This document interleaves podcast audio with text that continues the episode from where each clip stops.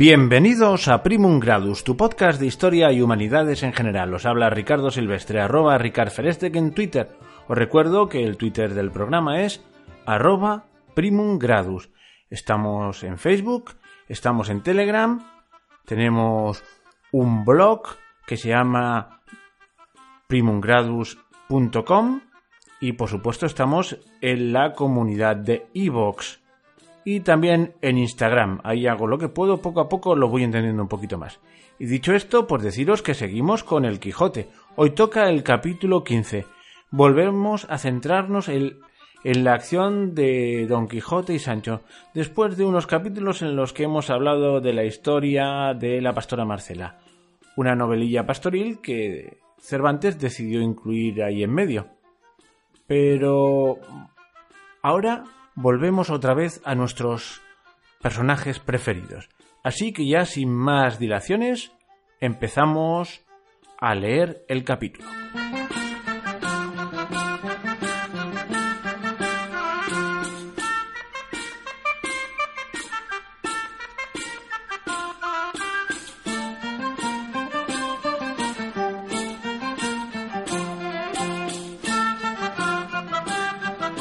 Capítulo 15 donde se cuenta la desgraciada aventura que se topó Don Quijote en topar con unos desalmados yangüeses. Cuenta el sabio Cide Amete Benengeli que así como Don Quijote se despidió de sus huéspedes y de todos los que se hallaron al entierro del pastor Grisóstomo, él y su escudero se entraron por el mismo bosque donde vieron que se había entrado la pastora Marcela, y, habiendo andado más de dos horas por él, buscándola por todas partes, sin poder hallarla, vinieron a parar a un prado lleno de fresca hierba, junto del cual corría un arroyo apacible y fresco, tanto que convidó y forzó a pasar allí las horas de la siesta, que rigurosamente comenzaba ya a entrar. Apeáronse don Quijote y Sancho, y dejando el jumento y a Rocinante sus anchuras pacer de la mucha hierba que allí había, dieron saco a las alforjas sin ceremonia alguna, en buena paz y compañía, amo y mozo comieron lo que en ellas hallaron. No se había curado Sancho de echar sueltas a Rocinante, seguro de que le conocía por tan manso y tan poco rijoso, que todas las yeguas de la dehesa de Córdoba no le hicieran tomar mal siniestro. Ordenó pues la suerte y el diablo, que no todas veces duerme, que andaban por aquel valle paciendo una manada de acas galicianas, de unos arrieros yangüeses, de los cuales es costumbre sestear con su recua en lugares y sitios de hierba y agua, y aquel donde acertó a hallarse don Quijote era muy a propósito de los yangüeses.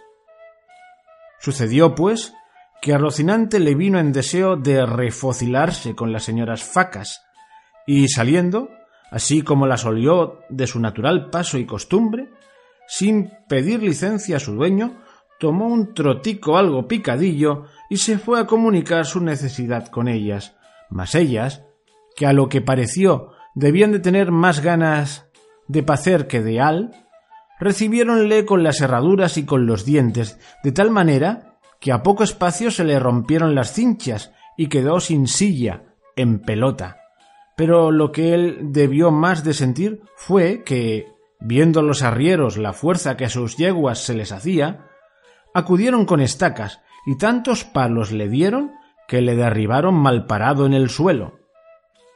Ya en esto don Quijote y Sancho, que la paliza de Rocinante habían visto, llegaban hijadeando, y dijo don Quijote a Sancho A lo que yo veo, amigo Sancho, estos no son caballeros, sino gente soez y de baja ralea, Dígolo porque bien me puedes ayudar a tomar la debida venganza del agravio que delante de nuestros ojos se le ha hecho a Rocinante.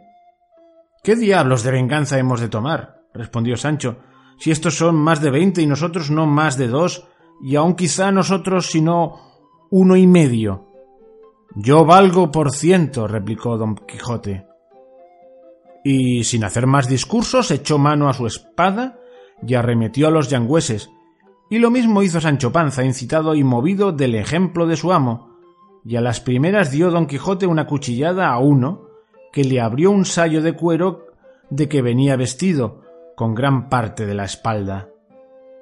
Los yangüeses, que se vieron maltratar de aquellos dos hombres solos, siendo ellos tantos, acudieron a sus estacas y, cogiendo a los dos en medio, comenzaron a menudear sobre ellos con grande ahínco y vehemencia.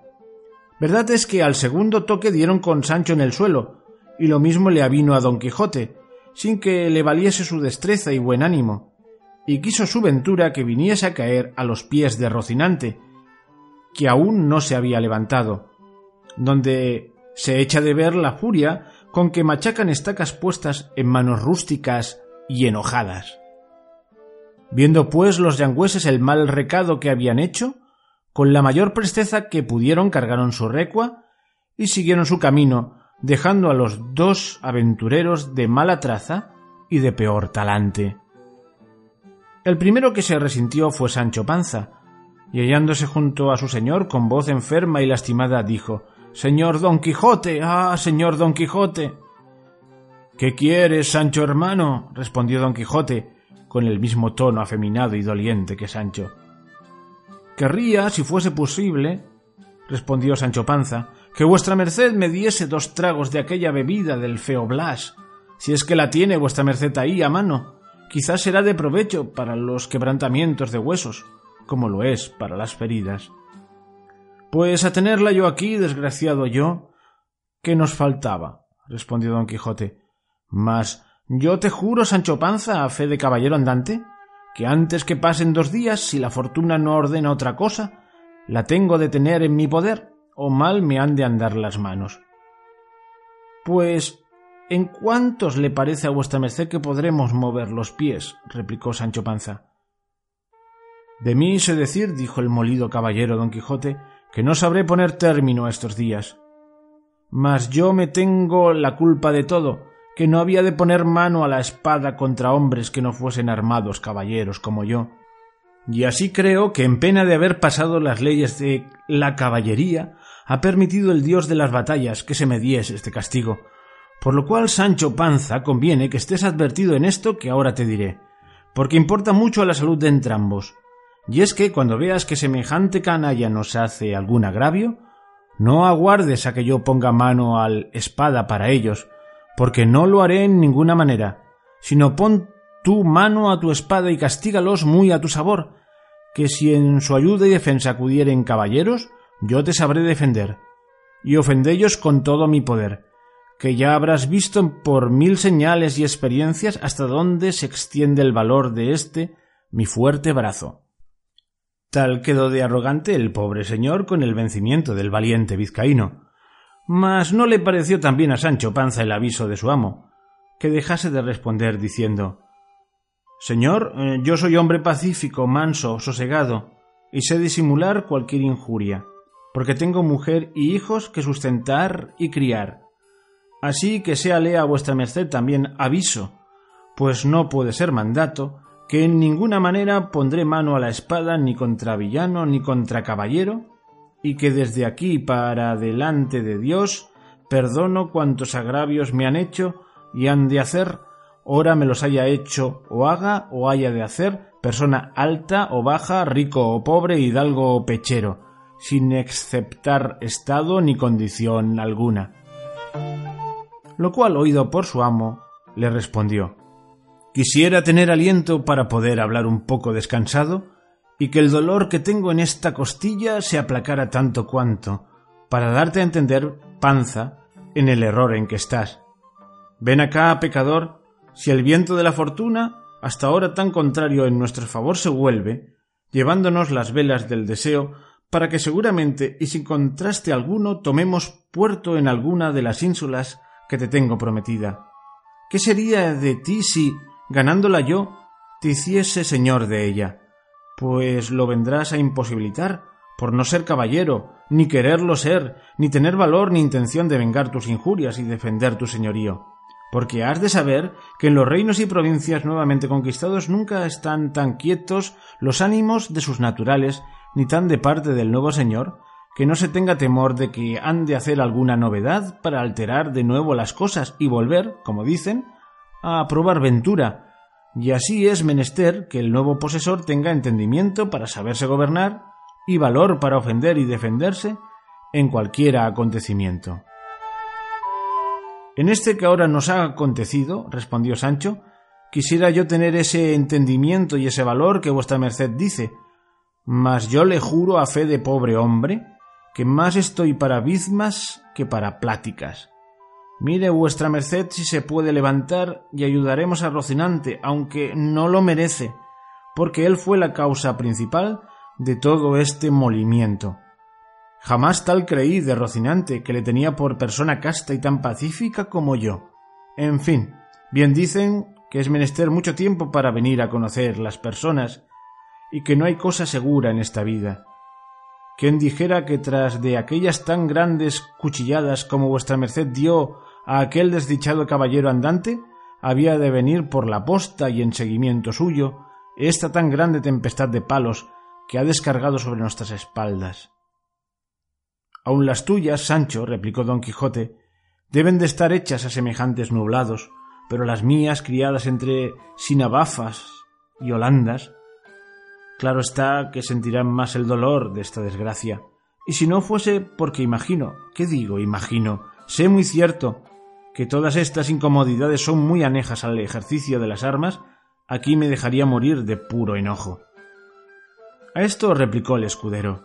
Señor, ya que estas desgracias son de la cosecha de la caballería, dígame vuestra merced si suceden muy a menudo o si tienen sus tiempos limitados en que acaecen, porque me parece a mí que a dos cosechas quedaremos inútiles para la tercera, si Dios, por su infinita misericordia, no nos socorre.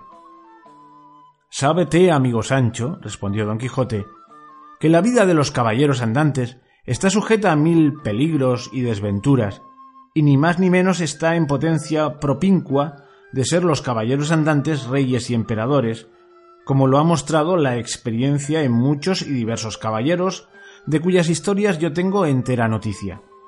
Y pudiérate contar ahora, si el dolor me diera lugar, de algunos que sólo por el valor de su brazo han subido a los altos grados que he contado, y estos mismos se vieron antes y después en diversas calamidades y miserias. Porque el valeroso Amadís de Gaula se vio en poder de su mortal enemigo Arcalús el encantador, de quien se tiene por averiguado que le dio, teniéndole preso, más de doscientos azotes con las riendas de su caballo, atado a una columna de un patio. Y aún hay un autor secreto, y de no poco crédito, que dice que habiendo cogido al caballero del Febo con una cierta trampa, que se le hundió debajo de los pies, en un cierto castillo, y al caer se halló en una honda sima debajo de tierra, atado de pies y manos, y allí le echaron una de estas que llaman melecinas, de agua, de nieve y arena, de lo que llegó muy al cabo, y si no fuera socorrido en aquella gran cuita de un sabio grande amigo suyo, lo pasara muy mal el pobre caballero. Así que bien puedo yo pasar entre tanta buena gente, que mayores afrentas son las que estos pasaron que no las que ahora nosotros pasamos. Porque quiero hacerte sabidor, Sancho, que no afrentan las heridas que se dan con los instrumentos que acaso se hallan en las manos, y esto está en la ley del duelo, escrito por palabras expresas, que si el zapatero da a otro con la horma que tiene en la mano, puesto que verdaderamente es de palo, no por eso se dirá que queda apaleado aquel a quien dio con ella. Digo esto porque no pienses que, puesto que quedamos de esta pendencia molidos, quedamos afrentados, porque las armas que aquellos hombres traían, con que nos machacaron, no eran otras que sus estacas, y ninguno de ellos, a lo que se me acuerda, tenía estoque, espada ni puñal. No me diera mi lugar, respondió Sancho, a que mirasen tanto porque apenas puse mano a mi tizona cuando me santiguaron los hombros con sus pinos, de manera que me quitaron la vista de los ojos y la fuerza de los pies, dando conmigo a donde ahora llago, y a donde no me da pena alguna el pensar si fue afrenta o no lo de los estacazos, como me la da el dolor de los golpes, que me han de quedar tan impresos en la memoria como en las espaldas. Con todo eso te hago saber, hermano Panza, replicó don Quijote, que no hay memoria a quien el tiempo no acabe, ni dolor que muerte no le consuma. Pues, ¿qué mayor desdicha puede ser, replicó Panza, de aquella que aguarda al tiempo que la consuma y a la muerte que la acabe? Si esta nuestra desgracia fuera de aquellas que con un par de bizmas se curan, aún no tan malo, pero voy viendo que no han de bastar todos los emplastos de un hospital para ponerlas en buen término siquiera. Déjate de eso y saca fuerzas de flaqueza, Sancho, respondió don Quijote, que así haré yo, y veamos cómo está Rocinante, que a lo que me parece no le ha cabido al pobre la menor parte de esta desgracia. No hay de qué maravillarse de eso, respondió Sancho, siendo él tan buen caballero andante. De lo que yo me maravillo es de que mi jumento haya quedado libre y sin costas, donde nosotros salimos sin costillas. Siempre deja la aventura una puerta abierta en las desdichas para dar remedio a ellas, dijo don Quijote. Dígolo porque esta bestezuela podrá suplir ahora la falta de Rocinante, llevándome a mí desde aquí a algún castillo donde sea curado de mis feridas, y más que no tendré a deshonra la tal caballería, porque me acuerdo haber leído que aquel buen viejo sileno, ayo y pedagogo del alegre dios de la risa, cuando entró en la ciudad de las cien puertas, iba muy a su placer caballero sobre un muy hermoso asno. Verdad será que él debía de ir caballero como vuestra merced dice, respondió Sancho, pero hay grande diferencia del ir caballero al ir atravesado como costal de basura. A lo cual respondió don Quijote Las feridas que se reciben en las batallas antes dan honra que la quitan. Así que, panza amigo, no me repliques más, sino como ya te he dicho, levántate lo mejor que pudieres y ponme de la manera que más te agradare encima de tu jumento, y vamos de aquí antes que la noche venga y nos salte en este despoblado. Pues yo he oído decir a vuestra merced, dijo Panza, que es muy de caballeros andantes el dormir en los páramos y desiertos lo más del año, y que lo tienen a mucha aventura. Eso es, dijo don Quijote, cuando no pueden más o cuando están enamorados. Y está en verdad esto que ha habido caballero que se ha estado sobre una peña al sol y a la sombra, y a las inclemencias del cielo dos años sin que lo supiese su señora. Y uno de estos fue Amadís, cuando, llamándose Beltenebros, se alojó en la peña pobre, ni sé si ocho años o ocho meses, que no estoy muy bien en la cuenta.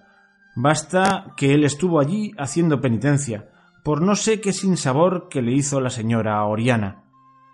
Pero dejemos ya esto, Sancho ya acaba antes que suceda otra desgracia al jumento como a Rocinante. Aún ahí sería el diablo, dijo Sancho. Y despidiendo treinta ayes y sesenta suspiros y ciento y veinte pésetes y reniegos de quien allí le había traído, se levantó, quedándose agobiado en la mitad del camino como arco turquesco, sin poder acabar de enderezarse, y con todo este trabajo aparejó su asno que también había andado algo distraído con la demasiada libertad de aquel día. Levantó luego a Rocinante, el cual, si tuviera lengua con qué quejarse, a buen seguro que Sancho ni su amo no le fueran en zaga. En resolución. Sancho acomodó a don Quijote sobre el asno y puso de reata a Rocinante. Y llevando al asno de cabestro, se encaminó poco más o menos hacia donde le pareció que podía estar el camino real. Y la suerte, que sus cosas de bien en mejor iba guiando, aún no hubo andado una pequeña legua cuando le deparó el camino, en el cual descubrió una venta, que a pesar suyo y gusto de don Quijote, había de ser castillo. Porfiaba Sancho que era venta y su amo que no, sino castillo, y tanto duró la porfía que tuvieron lugar, sin acabarla, de llegar a ella, en la cual Sancho se entró sin más averiguación con toda su recua.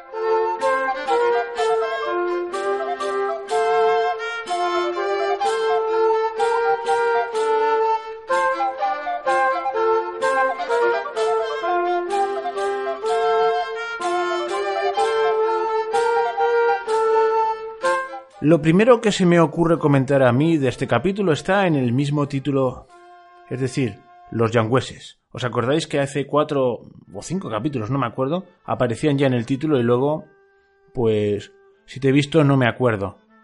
Ya lo comenté a su debido tiempo. Bueno, en este los nombran y aparecen. La siguiente duda era qué caramba es un yangüés. Y he acudido a una, a una nota a pie de página de, de una de las ediciones que tengo, la de la Real Academia, y pone Naturales de Yanguas, nombre de dos pueblos, uno de la provincia de Soria y otro de la provincia de Segovia. Seguramente ahí habría muchos arrieros y muchos eh, traficantes de caballos, traficantes no, comerciantes de caballos. Luego habla de acas, que son jacas o facas, acas con H, facas en algún momento también se le llama, jacas, yeguas, hembras de caballo. Yo creo que esto estaba bien claro, sobre todo cuando vemos la actitud que tiene Rocinante, que vuelve a ser joven y decide refocilarse. Palabra graciosa, ¿verdad? Su significado creo que es muy evidente. Quizás lo más gracioso del capítulo, aparte de la acción esta de la... es que yo creo que hoy en día, según nuestra sensibilidad, no nos hace tanta gracia las palizas. Pero bueno, suponiendo que eso hacía gracia en su época, quizás lo más gracioso sea el, diálogo que hay entre Don Quijote y Sancho Panza. Una vez más, se ha de ver la mentalidad de cada uno. Y más cuando dice aquello de nombra la bebida del feo Blas, es decir, el bálsamo de Fierabras. Así lo interpreta Sancho Panza, el feo Blas. Bueno, y esto da pie a que Don Quijote pues se explaya hablando de caballerías y de sus cosas. Seguramente hay muchas palabras que aprender en este capítulo, aparte de esta del refocilarse. Y una de ellas es bizmas. Hace referencia varias veces a las bizmas, Sancho Panza. ¿Y qué son las bizmas? Con B y Z M A S. Pues una bizma es una cataplasma hecha con estopa, aguardiente, incienso y otros ingredientes y tela con que se aplica. Vamos, que eran remedios de la época. Claro, estaban súper apaleados. Otra cosa que me ha llamado la atención es cuando Don Quijote le dice a Sancho Panza que él puede sufrir mejor, eh, Sancho Panza, los golpes porque es hombre rústico, mientras que Don Quijote está hecho a sinabafas y holandas. Y entonces he ido a ver lo que significa sinabafas y holandas y cuando he entrado en sinabafas me ha dicho tela muy parecida a las holandas. Y entonces me he ido a las holandas y es lienzo muy fino de que se hacen camisas, sábanas y otras cosas. O sea que eran la ropa, el, tejido de la gente fina, así, una ropa especialmente, especialmente fina y, y cara. Y bueno, hay seguramente más palabras, pero yo creo que el comentario ya es suficiente por aquí y de la acción de, de, esta, de este capítulo no creo que haya muchas dudas de lo que ocurre ni de cómo ocurre. Esperamos al siguiente capítulo que promete porque se vuelven a meter en una venta que a Don Quijote se le antoja un castillo. O sea que la cosa promete. Después de, esa digresión de la pastora Marcela nos, nos volvemos otra vez a centrar en la historia que nos interesa, que es la de Don Quijote. Bueno, por lo menos la que me interesa a mí. No sé a vosotros. Así que en el próximo capítulo veremos lo que pasa en esa venta y o castillo os puedo asegurar que es un capítulo de lo más divertido. Así que os espero en el próximo capítulo, ya sabéis, uno por semana. Y si os ha gustado, poned un me gusta. Hasta pronto.